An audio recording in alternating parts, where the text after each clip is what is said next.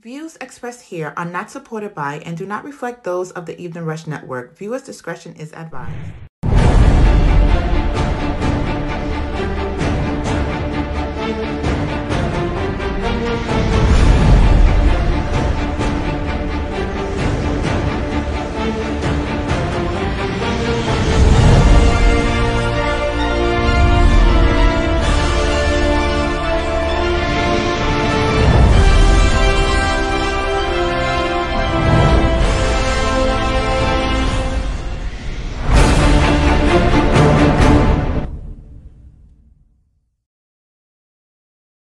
Hey, welcome to the Chris and Nina Real Estate Podcast.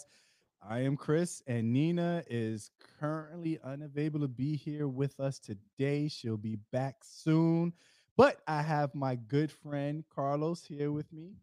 Hello. How are you doing, Carlos? I'm doing great. Thanks for having me. Appreciate it. He's a real estate professional. He's been in the business for how many years? You've been in this business? Real estate in general since I'm 18 years old. I don't want to say this, but you have a baby face. So some people would think that's like last year. It's a lot more years than that, but yeah. Yeah, a lot more years, right? You do have this. This is the baby face real estate assassin. You could call that's a good name. The baby face real estate assassin. That's right. Because my man gets busy in the field. I met him out and about doing work. As you guys know, I do some BPO appraisal work on for a lot of different purposes, and Carlos is out there buying up everything in the city, so I bumped into him on one of his properties. So what brought you into, how did you get into real estate? What first got me into real estate, I'll try to make it real short. I started off as a cold caller for a mortgage brokerage, pre-2008, mm-hmm. Hitting the dialer at a brokerage before you had to be licensed to do loans. And then it just went from there. I was a licensed agent at one point. I did, rentals, worked for a company called Foxins for a while. Then I got licensed. I did mortgages.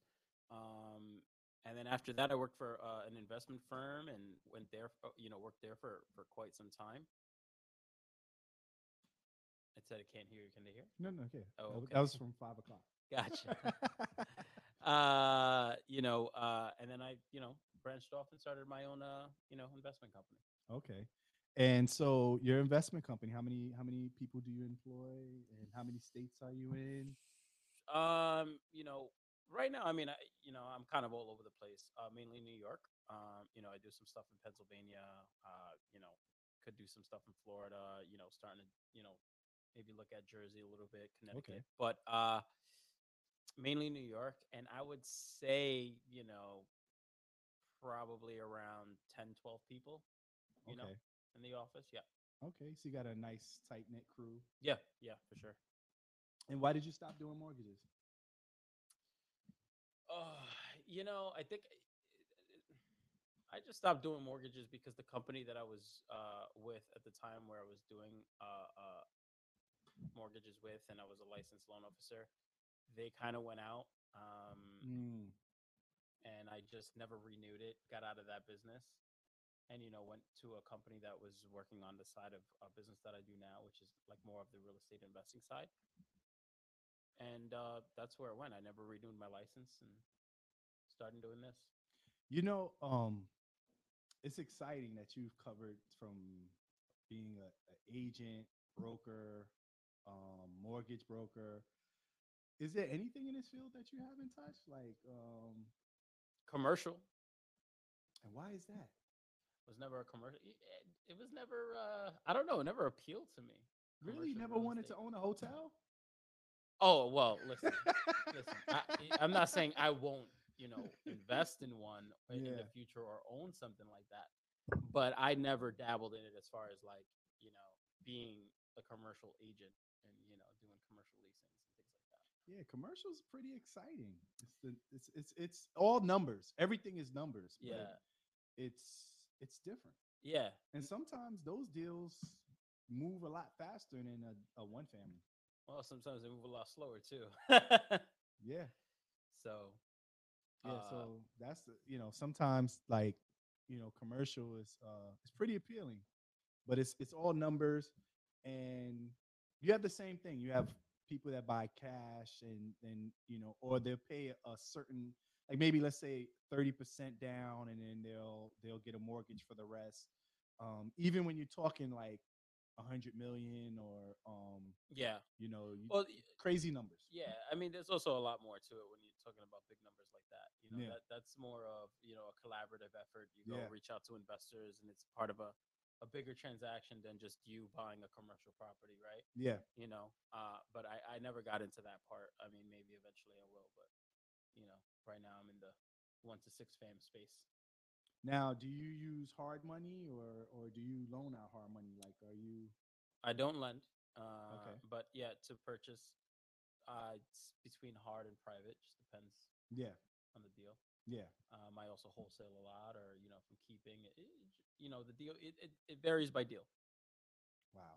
So, like, when COVID hit, did your transactions decrease a lot, or did it increase over COVID?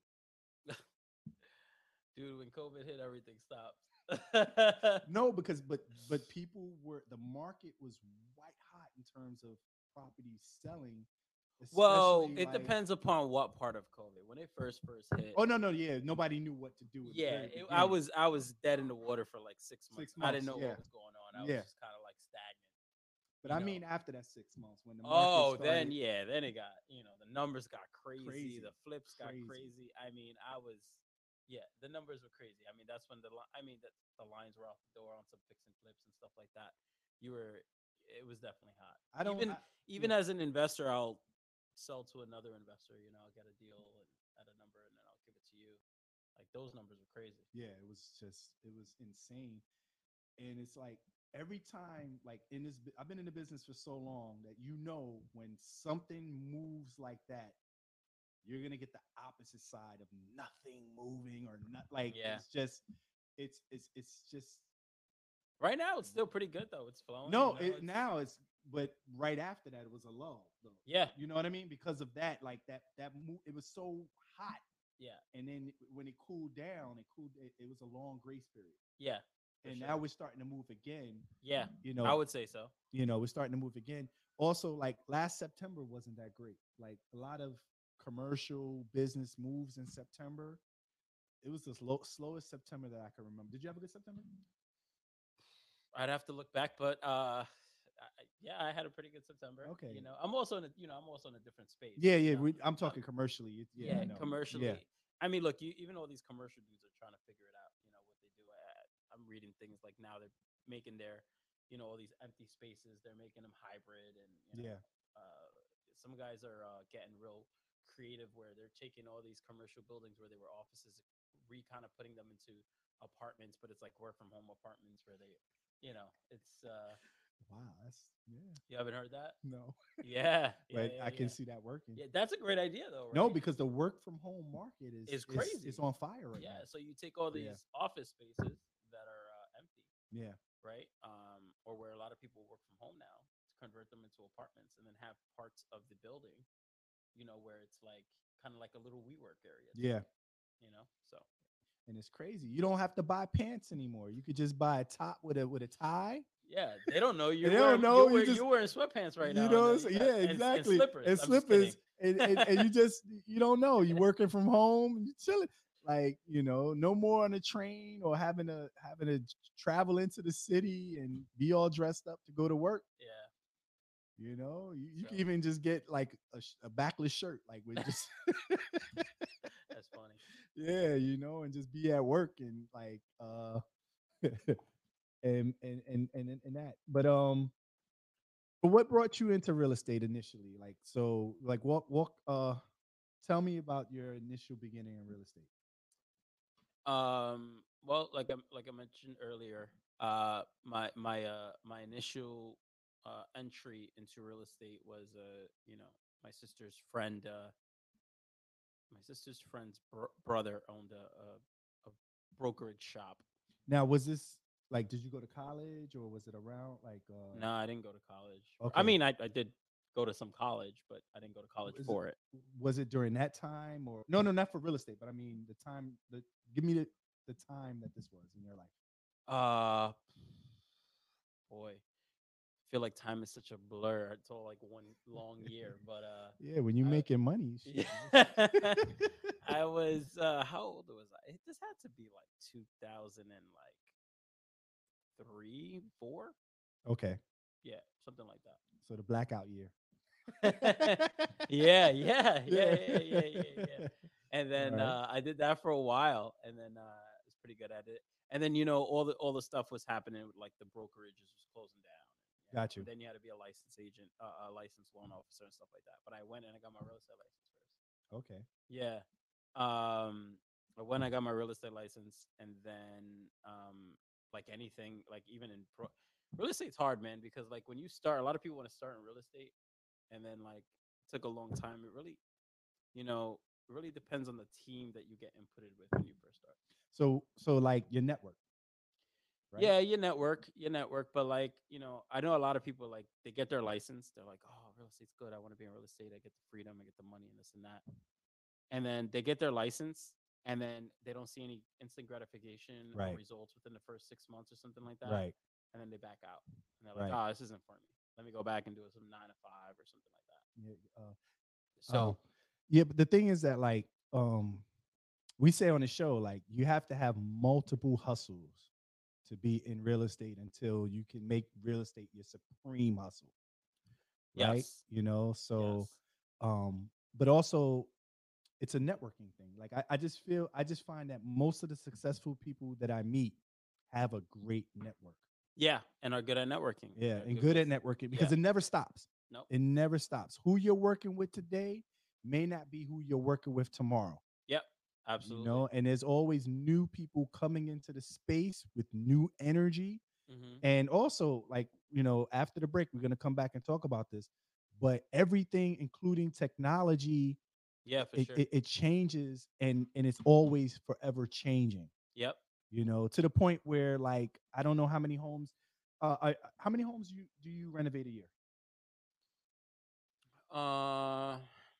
Let's say between 5 and 8.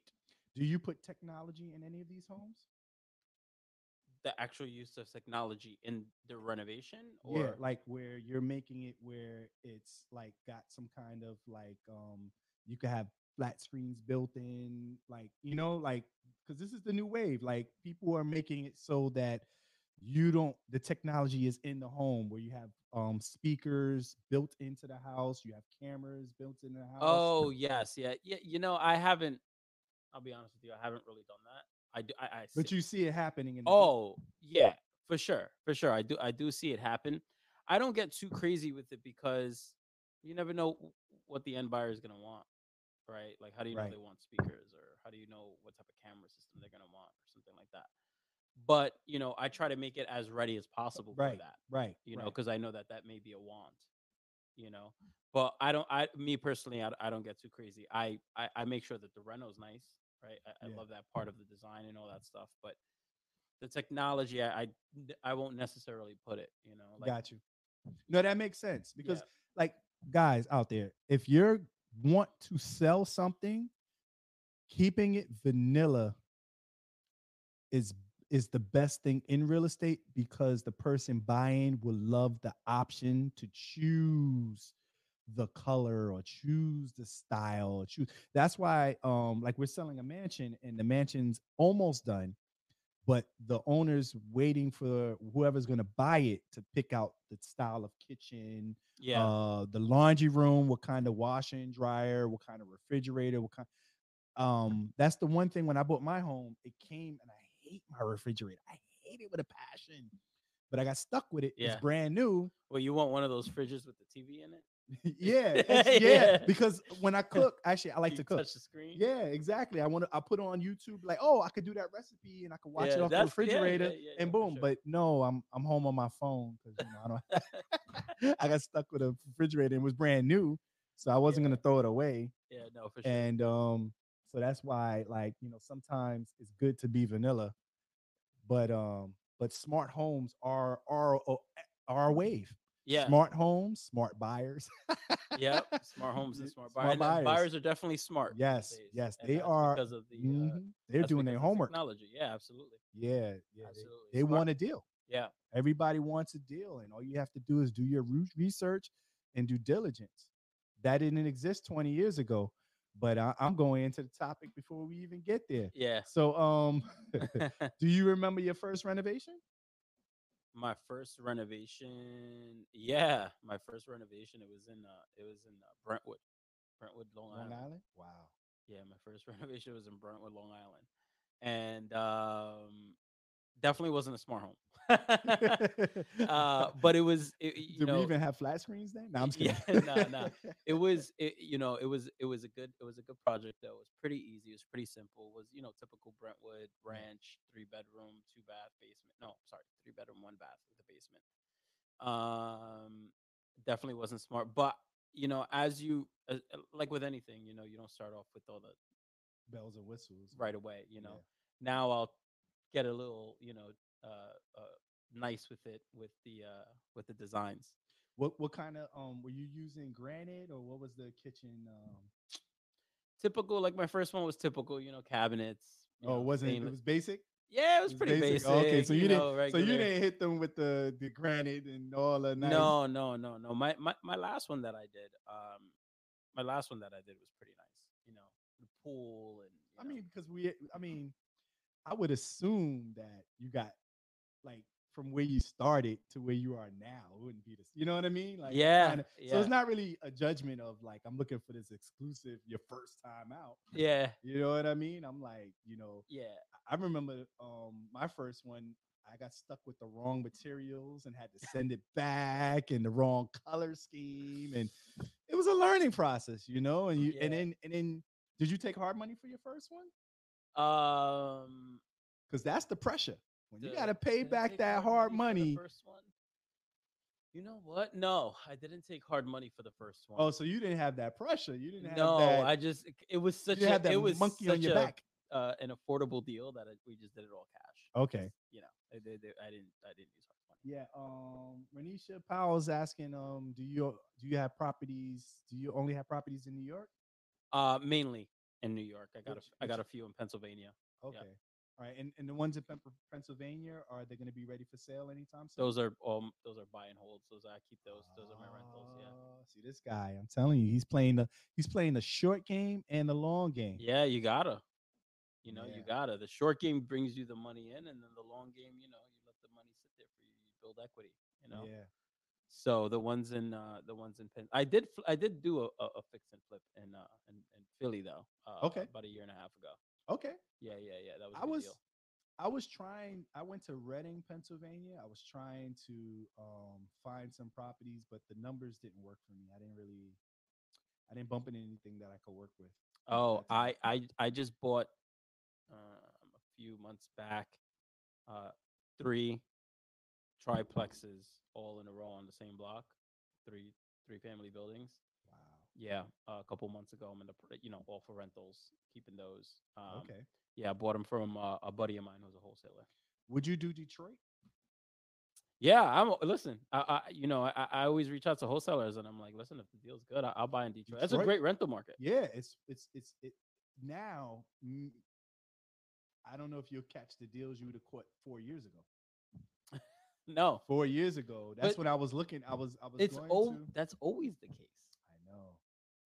If you 4 years from now, if we did this podcast again, you're gonna be like, you can't get the deals you got 4 years ago. No, it's always the case. No, where I met you in Bushwick. If you go back, I had a property on Evergreen, probably about like 10 years ago, and that property's got to be worth probably 1.5 or something crazy, like almost, maybe about 2 million. It was on the corner of Evergreen. I forgot the address and I'm not even going to say it on here, but yeah, it was a foreclosure, and the tenants were illegally living there.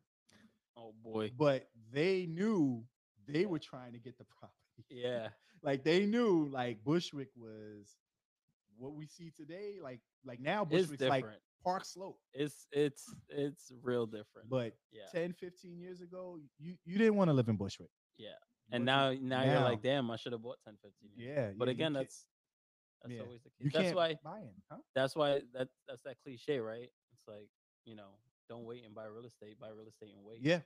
Yeah. And that's why I tell people, hey, the interest rates. Oh, if you could buy in, don't worry about the interest rates. You could always refinance, you could always lower. You could the most challenging is actually buying and not having to overbid and fight, because the market, it don't matter what season to buy in New York, it's challenging because you're going up against other people.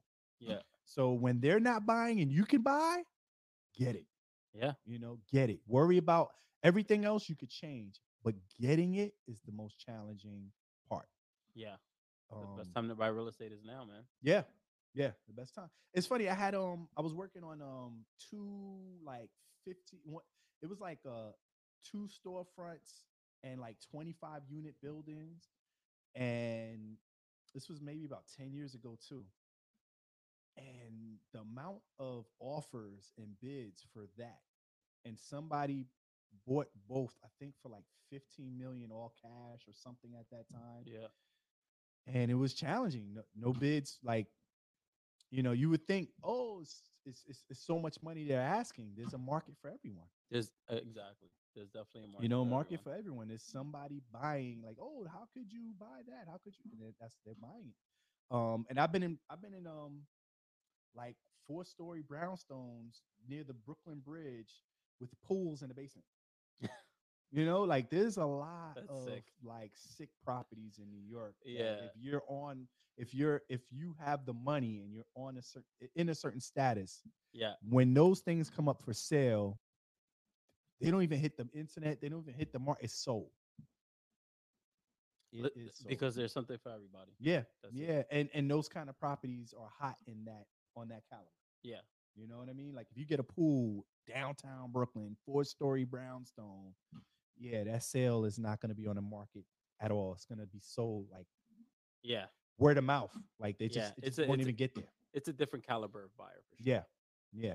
I was reading an article about they were selling some like multi-million-dollar condo down near 9/11. I was like, what? And they were flying in somebody from Arabia to come in.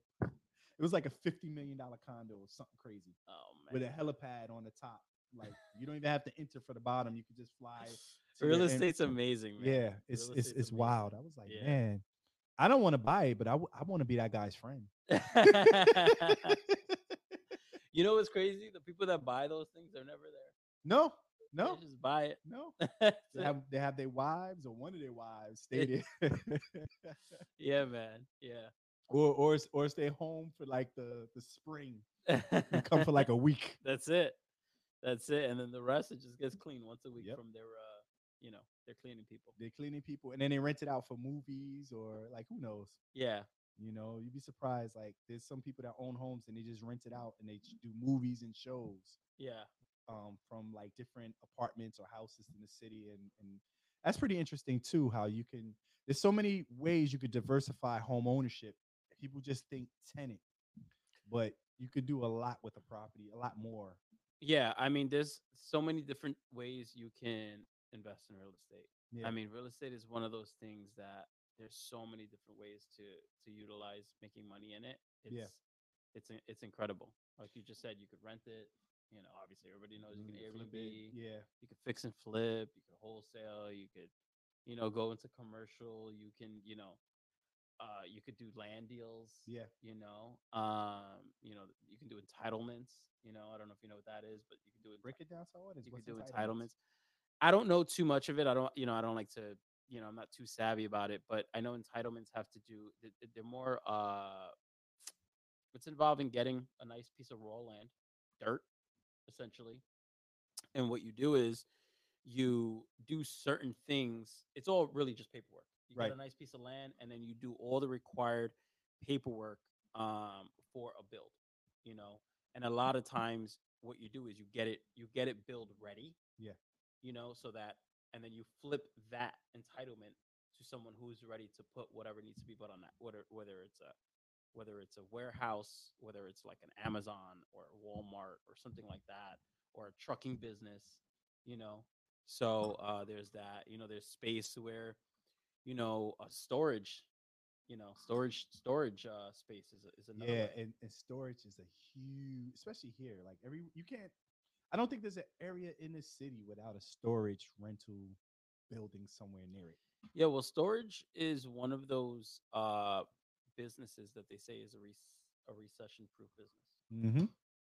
Mm-hmm. It's one of the best businesses to be in. Yeah, because you know why? Americans are hoarders. Oh my God! I mean, why do you like? It reminds me. I got married like about 16 years ago, and it was like, "Hey, do you want us to video?" I'm like, "No." Why? And I'm glad I never got it. I don't look at my wedding photos. They're on my wall, but I don't look at the book. You pay for things as an American that you never use. Even the phone, the cell phone. How many people have millions of videos they do not watch? Oh, dude, it's crazy. It's crazy. Yeah. And you got two phones. Yeah, I got two phones. Why you put my business out there, man? Nah, it's crazy because people store things they never use, and you're throwing out money that could go towards a mortgage or an investment where you can make money, but instead you're paying for storage. It baffles me. Yeah. No, it's yeah. People have trouble throwing things away. It's garbage. Move on, let it go. Yeah. I you know, I just came from a house today that I signed contracts to buy. Yeah.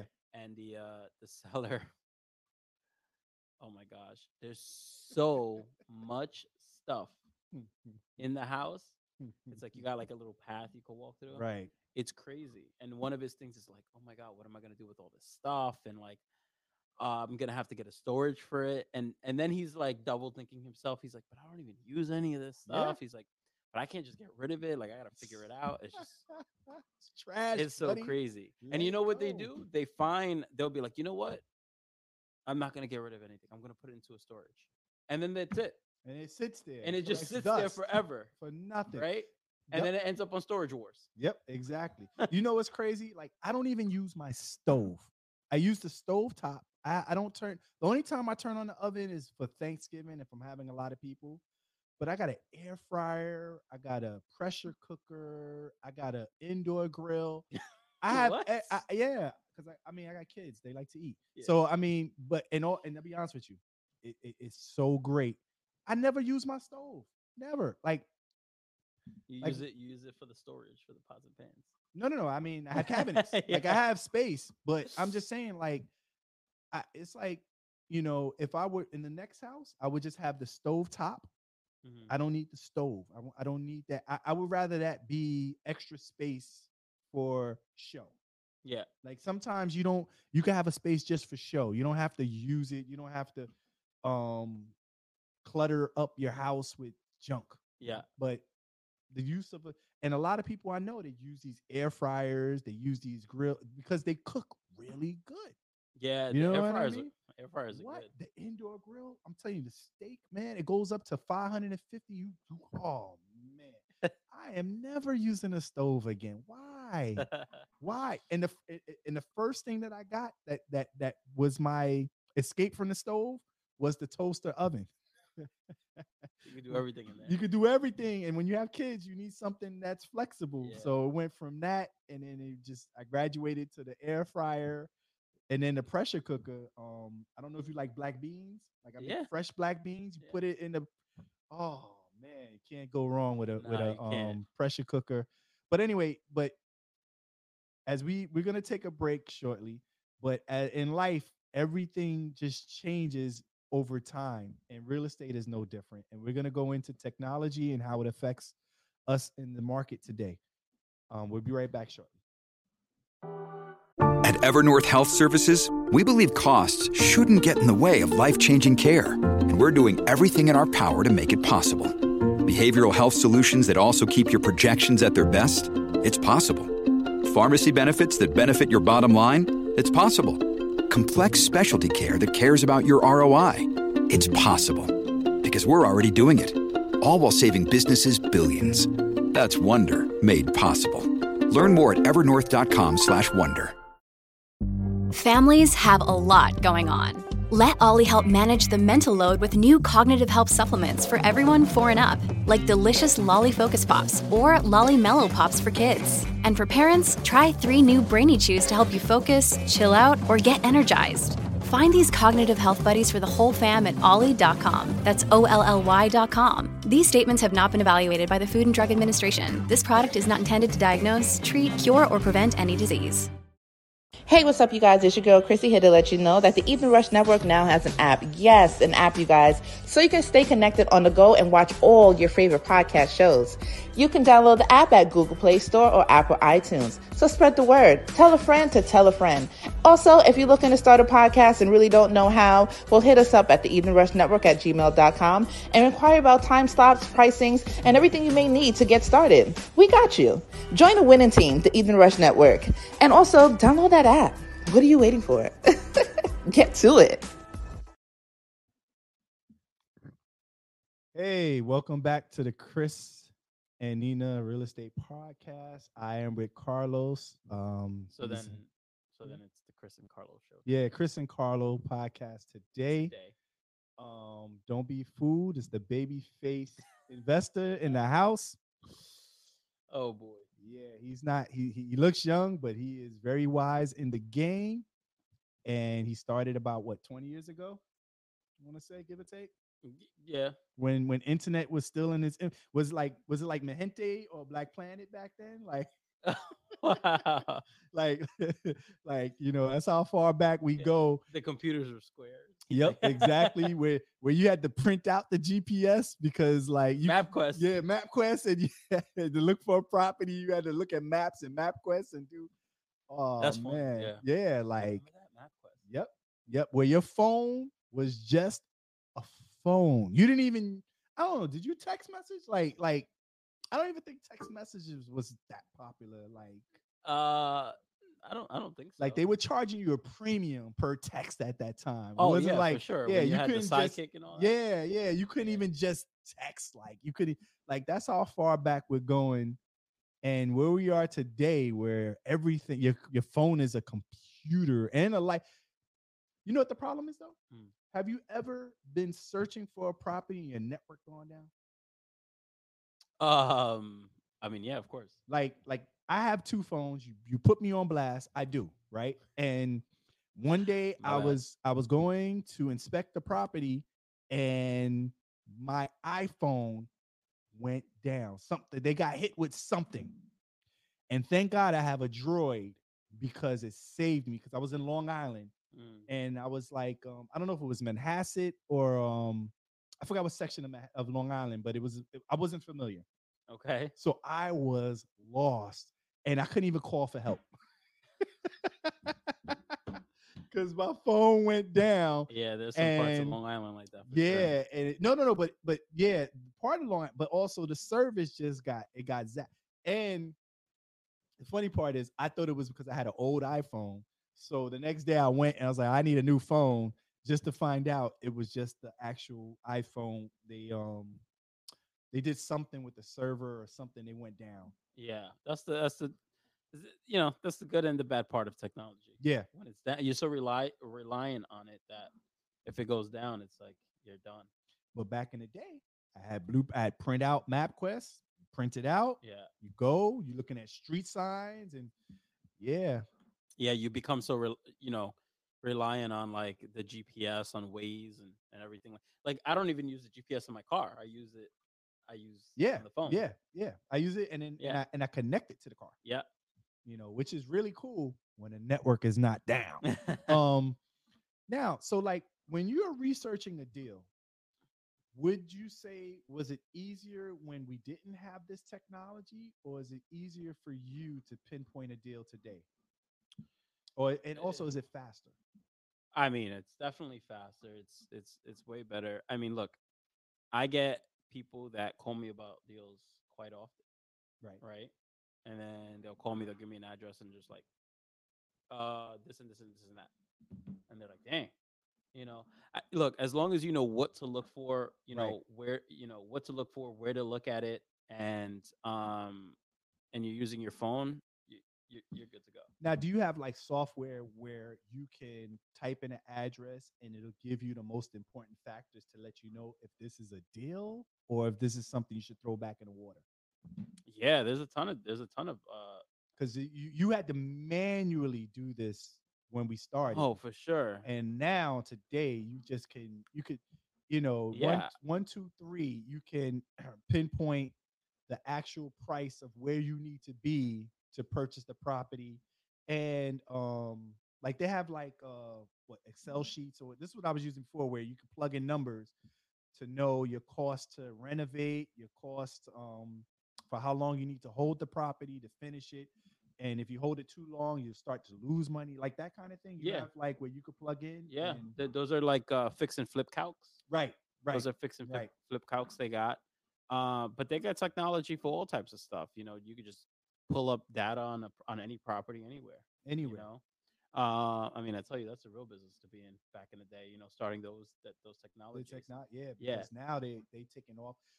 They started, I use this, so I have this software on my phone, right? And I inspect properties, and the software can create like a 3D blueprint of your house. So I go in and I take pictures in the phone, but I also, and it's so good. And the company I work for, they know if you're not doing your job, because they'll call you and be like, yo, you missed the room. And I'm like, no, I didn't, sir. I did not miss a room. For 2 months, they were harassing me. And then they realized it was a glitch in their system, just like with the iPhone. They had to, and I was like, there was no way. I went through every part of that house. Yeah. But they can tell every inch and they on their side, and they know when something is wrong. And then you have to go all the way back and do it all. Because the only thing with the technology, when I'm recording, it's continuous. So I cannot stop floor by floor. Yeah. I have to walk through the entire house, the entire area, and record each room from the basement to the attic. Unless it's like a drop down attic, then I don't have to go. Yeah. But I mean, listen, they got apps on their phone now. Like, you know, I keep seeing ads for this app, but it's like you go into a room and you kind of just scan it and it gives you the measurements. Yeah, that's what. That's what. Oh, that's what you're talking. Yeah, that's crazy. But it also creates a blueprint. Yeah. And you can use it for architectural drawings and all kinds of crazy stuff. It's pretty cool. Like, yeah, it's really, really cool. Yeah, I mean, you know, they got AI now, right? Yeah. This ChatGPT stuff. Yeah. You know, you can use it for marketing purposes. You know, I mean, technology is used in every aspect of real estate now imaginable. Now it's good, but then it's also bad, because you didn't have, like, now you have companies like Zillow that not only market properties, but they're your competitor. I wouldn't say Zillow's my competitor anymore, but yeah. You know what I mean? Yeah, like, they tried to take over that market. Didn't really work well for them. Yeah, it's like they ended up taking a huge loss, but yeah. So the people that are selling you the technology are also in the market going up against you. And you know, it's interesting because I was like I said, I was looking to buy in Philadelphia. I was also looking to buy in Florida. And now you used to have to fly into Florida to go to a land auction, or to go to like a tax auction and go. Now, majority of Florida auctions are online. Mm-hmm. But because they're online, it's super challenging to get a deal, because the bids are ridiculous. Because you have people in Australia, you have people from all over the world competing in these auctions against you. Not necessarily always a good thing either. No. Not necessarily always a good thing. You know, I know a lot of... you know, so, look, you know, we do, you know, the short sale space and stuff like that. You know, sometimes, you know, there are certain banks that if, you know, they're trying to do a short sale on the house, they want to put it on like one of these auction sites. Yeah. And then you got all these buyers driving up the price. They don't even know what's in it, what liens are there, you know, and then they can, you know, ruin it by overbidding, backing out on the deal. And how the bank's like spoiled on that number. You know, so And that's been the downfall the last 2 years. There's been a lot of bank-owned properties that they were selling for market price. And if you walked into any of these homes, they were not market ready at all. So you are overpaying for a property, and then you got to fix it. Then you got liens. Then you got, I worked on 2 different deals and none of them worked because it was just too much money. It was just like nice areas, prime area, but you're basically an abandoned home. Yeah. And it's just like, man, and then the liens and stuff. And then sometimes people, like, even if a property has a lien on it, right, and it's paid for, people forget you have to get it removed. So if you have like 100 liens and they're all paid, who's paying to remove them? I'm not buying the property and paying that, are you? Depending on the deal, but not necessarily. No. But remember, if it's a deal. Oh, yes. Yeah, if it's a deal, yeah, if it's of course, a deal, I make it happen. Yes, yeah. You make it happen. But if you're giving it at market value, no. That's what I'm saying. It has to make sense. Absolutely. Yeah, and that's the problem. And but also, remember what we said in the beginning of the show. There's somebody out there that's going to pay that price because we're in New York. Yeah. You know, so even though we might not do it, somebody's going to buy that property just to get in that area. It was like Flushing. It was Corona, Queens. Oh, that's a, you know, it's a, it was a, that's great, a killer, that's a killer area. Great area, but the numbers were not good. They'll work for somebody though. Yes, it will. Because also at the same time, even though you're a savvy investor, I work with savvy investors, even though you want numbers at, you want to buy a house at a certain price in New York, sometimes if Corona, Queens, if anybody out there knows, Corona is a great section of Queens. So they sold that building. It just was not at the price that we were going to buy it for. Yeah. Well, like you said, there's a deal for everyone. There's a deal for everyone. The real estate is all numbers. It all got to make sense. Yeah. You know? Yeah. So, but yeah, I mean, listen, you know, I think the bringing up the topic of utilizing technology to buy and sell real estate. Yeah. Is definitely the big thing nowadays, right? Everyone, you know, you got people shopping while they're on the bus for homes on their phones. Yes. You know. Yes. You know, everything is so public and in their face now. You know, you got Zillow, Trulia, Redfin, Realtor.com. Yes. You know, so much. You got all these things. You know, you could look at everything with the click of a button. And I'm gonna let you know, if you think you could find a deal on any of those, by the time it hits any of those sites, it's no longer a deal. It's quick on the trigger. All the deals that I know about that are great deals happen behind the scenes. That by the time it hits social media, it goes commercial. It takes off. And the thing is, you know what they used to do? They used to be like a so we went from, like, when I started, it was like pamphlets. Mm-hmm. And brokers used to put like their best, the most popular homes in the pamphlet so that they would get buyers calling them for that. And then what they would do is they would know you want that type of house and they will find you another home, but you will call them on the strength of their best in these pamphlets. I forgot the name of it, but it was like, it would just be like in the front of any store and it'd be free. It'd be like, they still got those like in the supermarket. Yeah. But the internet kind of took away from that. Yeah, no, for sure. I mean, listen, it's better, it's faster. You know, now they got virtual tours. Yeah, homes. Because people are buying from California or from wherever, so you can view a house. But the thing is, though, also on the internet, right? With all this great technology. The reason why it's great to have a broker or agent working for you is because there's a lot of scams. Mm-hmm. And so sometimes you're thinking that you're looking at a property that could be, and you're giving somebody your information, and that property is not for sale.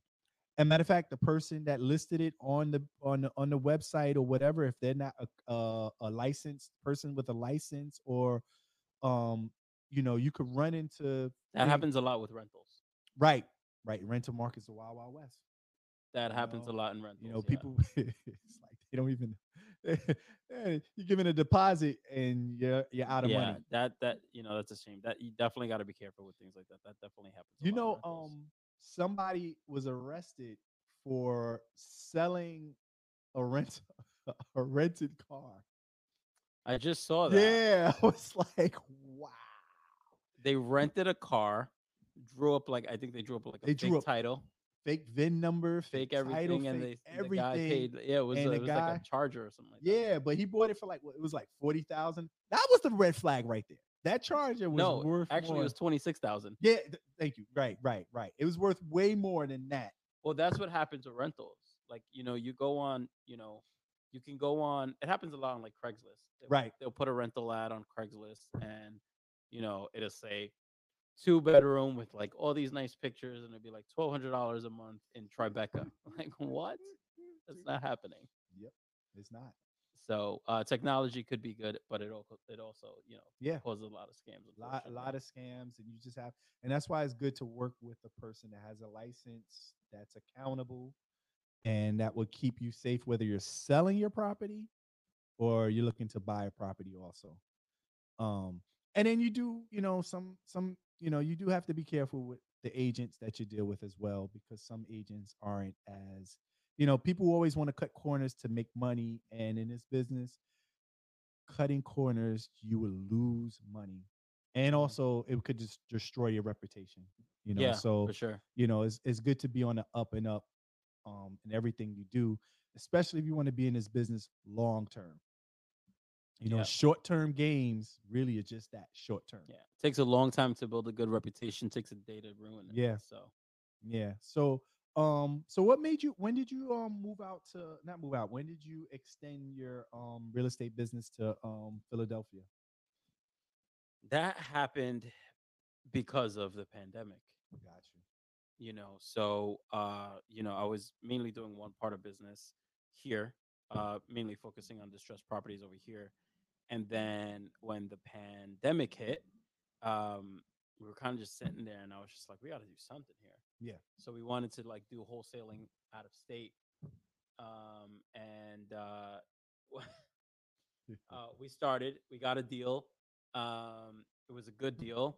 You know, we were thinking of wholesaling it, but we were like, this is such a good deal. We ended up buying it, fixing it, flipping it, which was also a little bit of a nightmare because we ran into a contractor who kind of left on the job and all that horror stories that you could imagine. And then after we were done with that project, things were kind of starting to pick up back over here, back into my normal business. So that's how we got into Philly. But I know it's a good market over there. So it's a great market. You know, when it comes and we make it happen, you know? Yeah. We closed on something also a couple of months ago, also in Philadelphia, a one family over there. So it's funny. Did you catch the 2-family wave? You never bought in Jersey? No. I would like to though. Yeah, I would like to too. I missed that wave. It was like 2 families were. They had like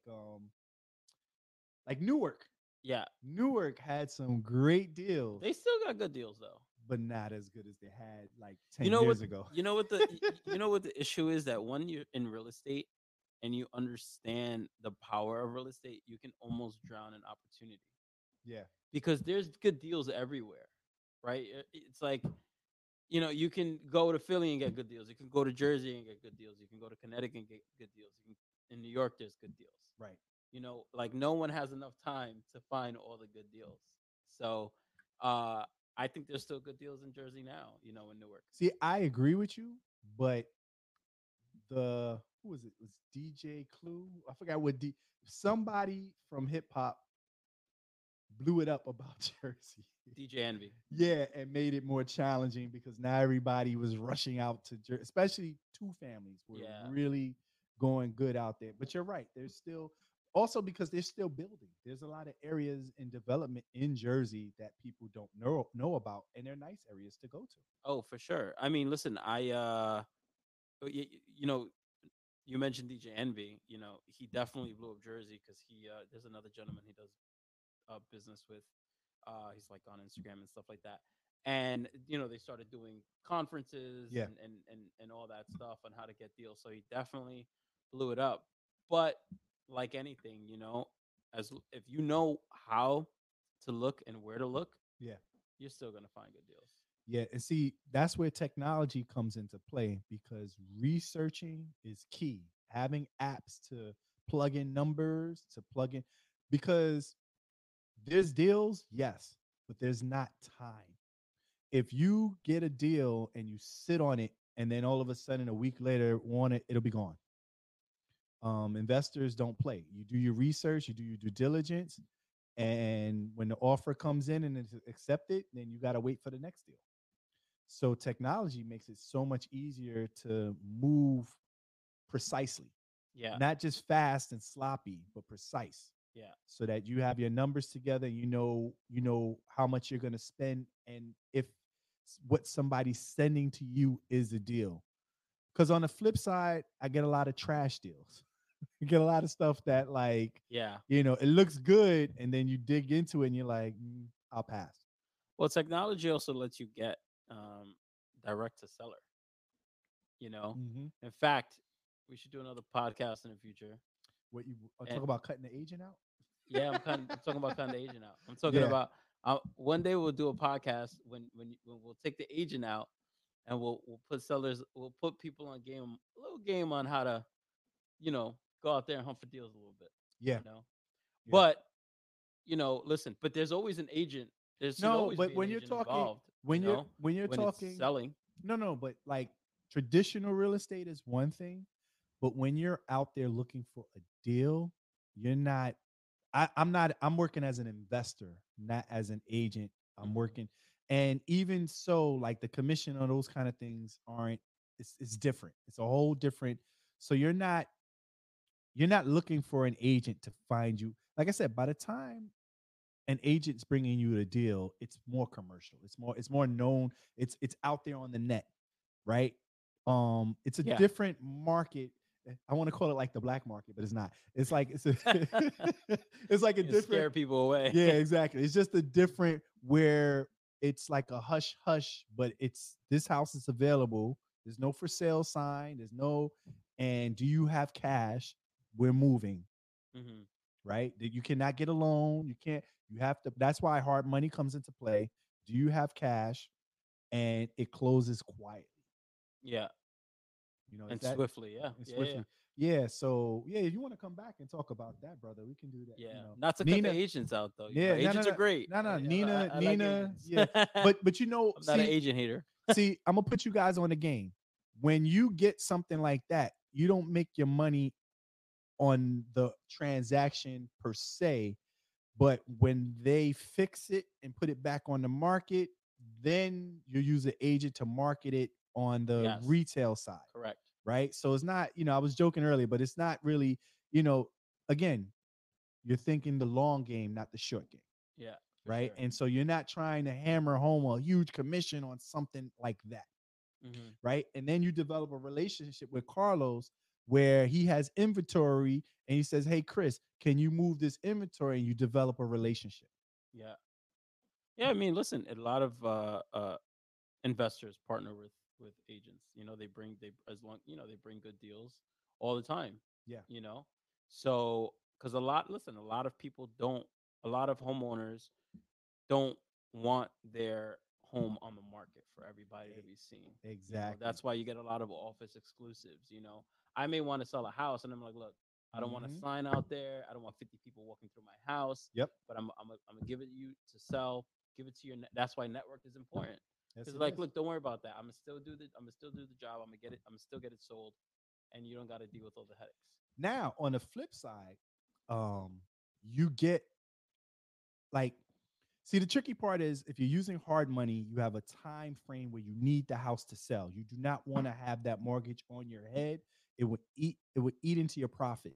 For sure. Right. So before you even fix it, you may want to have a buyer for that home before it's even fixed, right? But you don't market, you don't put that on the internet, you don't, because it's not sexy. It's not like, the home is not ready, right? Yeah. So you partner up with an agent who's good at marketing these types of properties. And so that's why I said you don't make money on the initial transaction for a burnt out building or for a building that needs work, right? But you make money on the back end when it's fixed.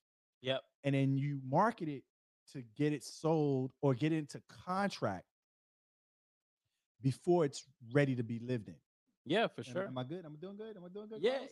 Yeah. No, I mean, listen, like, for instance, a good example of that would be, you know, you bring me a deal like, hey, this is a good buy here. Right. You know, and it needs a full gut reno or something like that. You know, you brought me the deal, so, you know, I'll do what I got to do on it. And, you know, I'll say, look, if you want to start marketing it, getting a buyer for it while I'm in the reno before I'm in the final stages, kind of like that mansion you're dealing with, right? Right. Before exactly. It's finished. Exactly. It's like, look, we could finish it, but maybe somebody wants to buy this at, you know, and add their touches to it. Right. You know? Right. So you can do that also. And then they do their touches. And then I don't have to deal with, you know, okay, now let me get it up, put it on the market. There's already a buyer in play, do whatever switches I got to make, and we're good from there. And the better agent you are, the less stress Carlos has. He could focus on the next project and the project after that and the project. But if he has to sit and develop marketing plans to get himself out of this deal for the hard money, how does that affect you? How are you going to find more deals if you're stuck on? I have a two-family I'm doing right now in Queens. Right. I took hard money on it. It's been what is that? It's been like 15 months I'm in the deal. Wow. You know, between architects, permits, this, that, wow. You know, because it sounds expensive. It's crazy. You know, wow. Thankfully I got it at a really, really, really good deal. Right. But still, you know, to spend all those months on hard money on it, you know, it's you know, you gotta think about that stuff. And like I said, does it affect you on other deals because you're putting so much energy? Of course, that.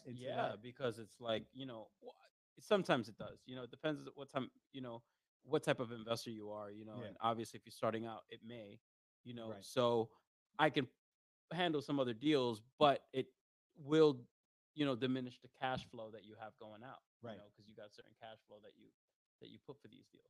Right. Which is why you got to concentrate on short term and long term. And technology, again, calculating. And I'm pretty sure technology, you can create the best case scenario. Absolutely. And the worst case scenario so that you know where you are when you hit month 10. When I do a deal in my fix and flip calc, I literally, sometimes I over exaggerate, but I'll do like six different scenarios. You have to. Right. I'll do literally worst case scenario all the way up to best case scenario. Right. And then I'll even project selling at best case scenario and selling at worst case scenario, holding for 6 months, holding for 12 months, holding for 18 months.